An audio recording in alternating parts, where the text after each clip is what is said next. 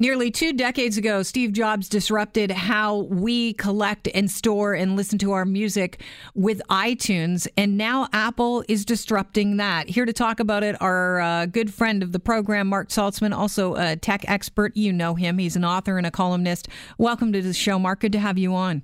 Thanks, Kelly. Always great to chat with you. So, this was an announcement made yesterday by Apple at the Worldwide Developer Conference in San Jose.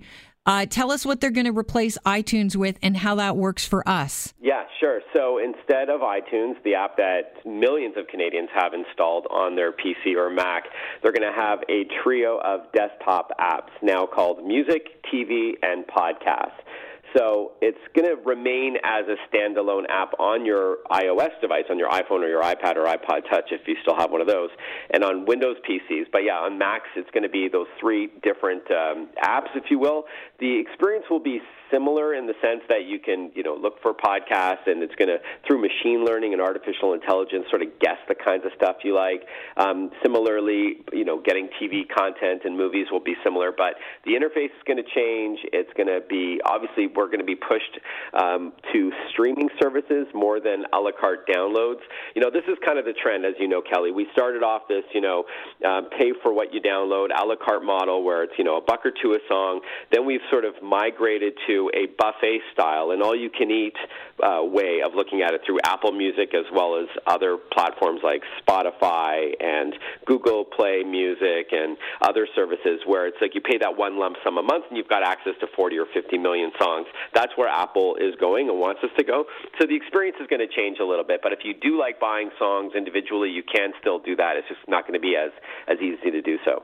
Yeah, I don't know a lot of people that refer to their iTunes library that much anymore at right. all. It seems like if you can't see it, it doesn't really exist. You know, before we used to look at our album collection on the wall, or you'd look at your CD collection uh, that you had and pick out your music. But when you're holding it in your hand and you don't know where to start, people just tend to go, I don't know, let's go to Spotify. There's yeah, everything there. So much easier, right? And now with um, the advent of smart speakers, you can just use your voice to ask for something to play, whether it is a podcast, uh, a radio station, or your favorite song or artist or genre, just by asking for it. And also, uh, AI or artificial intelligence is applied there too with all these streaming services. So it sort of dishes up what it thinks you want to hear, and then it gets better over time the more you use it.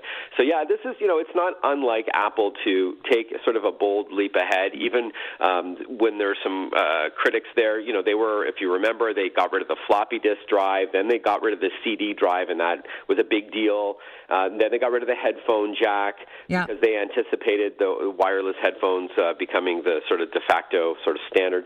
So, you know, Apple is, has been a disruptor. It's worked for them.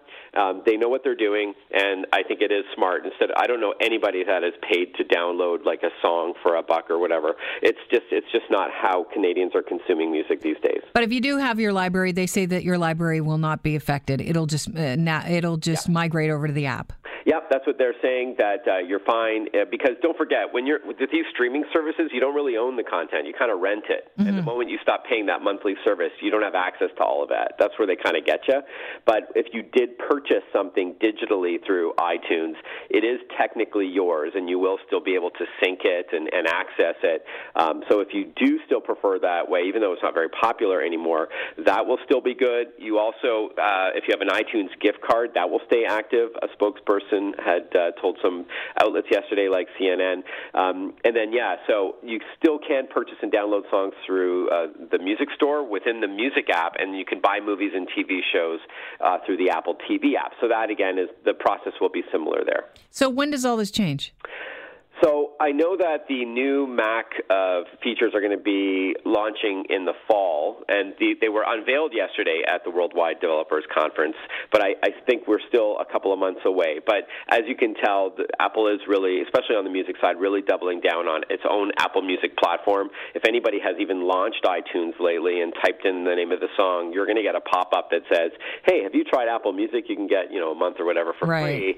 Uh, they're really trying to move everybody over there. So you're going to start seeing sort of the early days of this, but I, I don't think the, the trigger is going to be fully pulled till the fall. Will it change the way we update or back up our iPhones? No, you're still going to be notified that there has been a, a, software update. We did get a preview, by the way, of the new iOS uh, operating system called 13. We saw that yesterday with a couple of new features, including improved Siri performance, an undo gesture, uh, and a dark mode for those who like to use their phone at night and not be blasted with uh, bright imagery.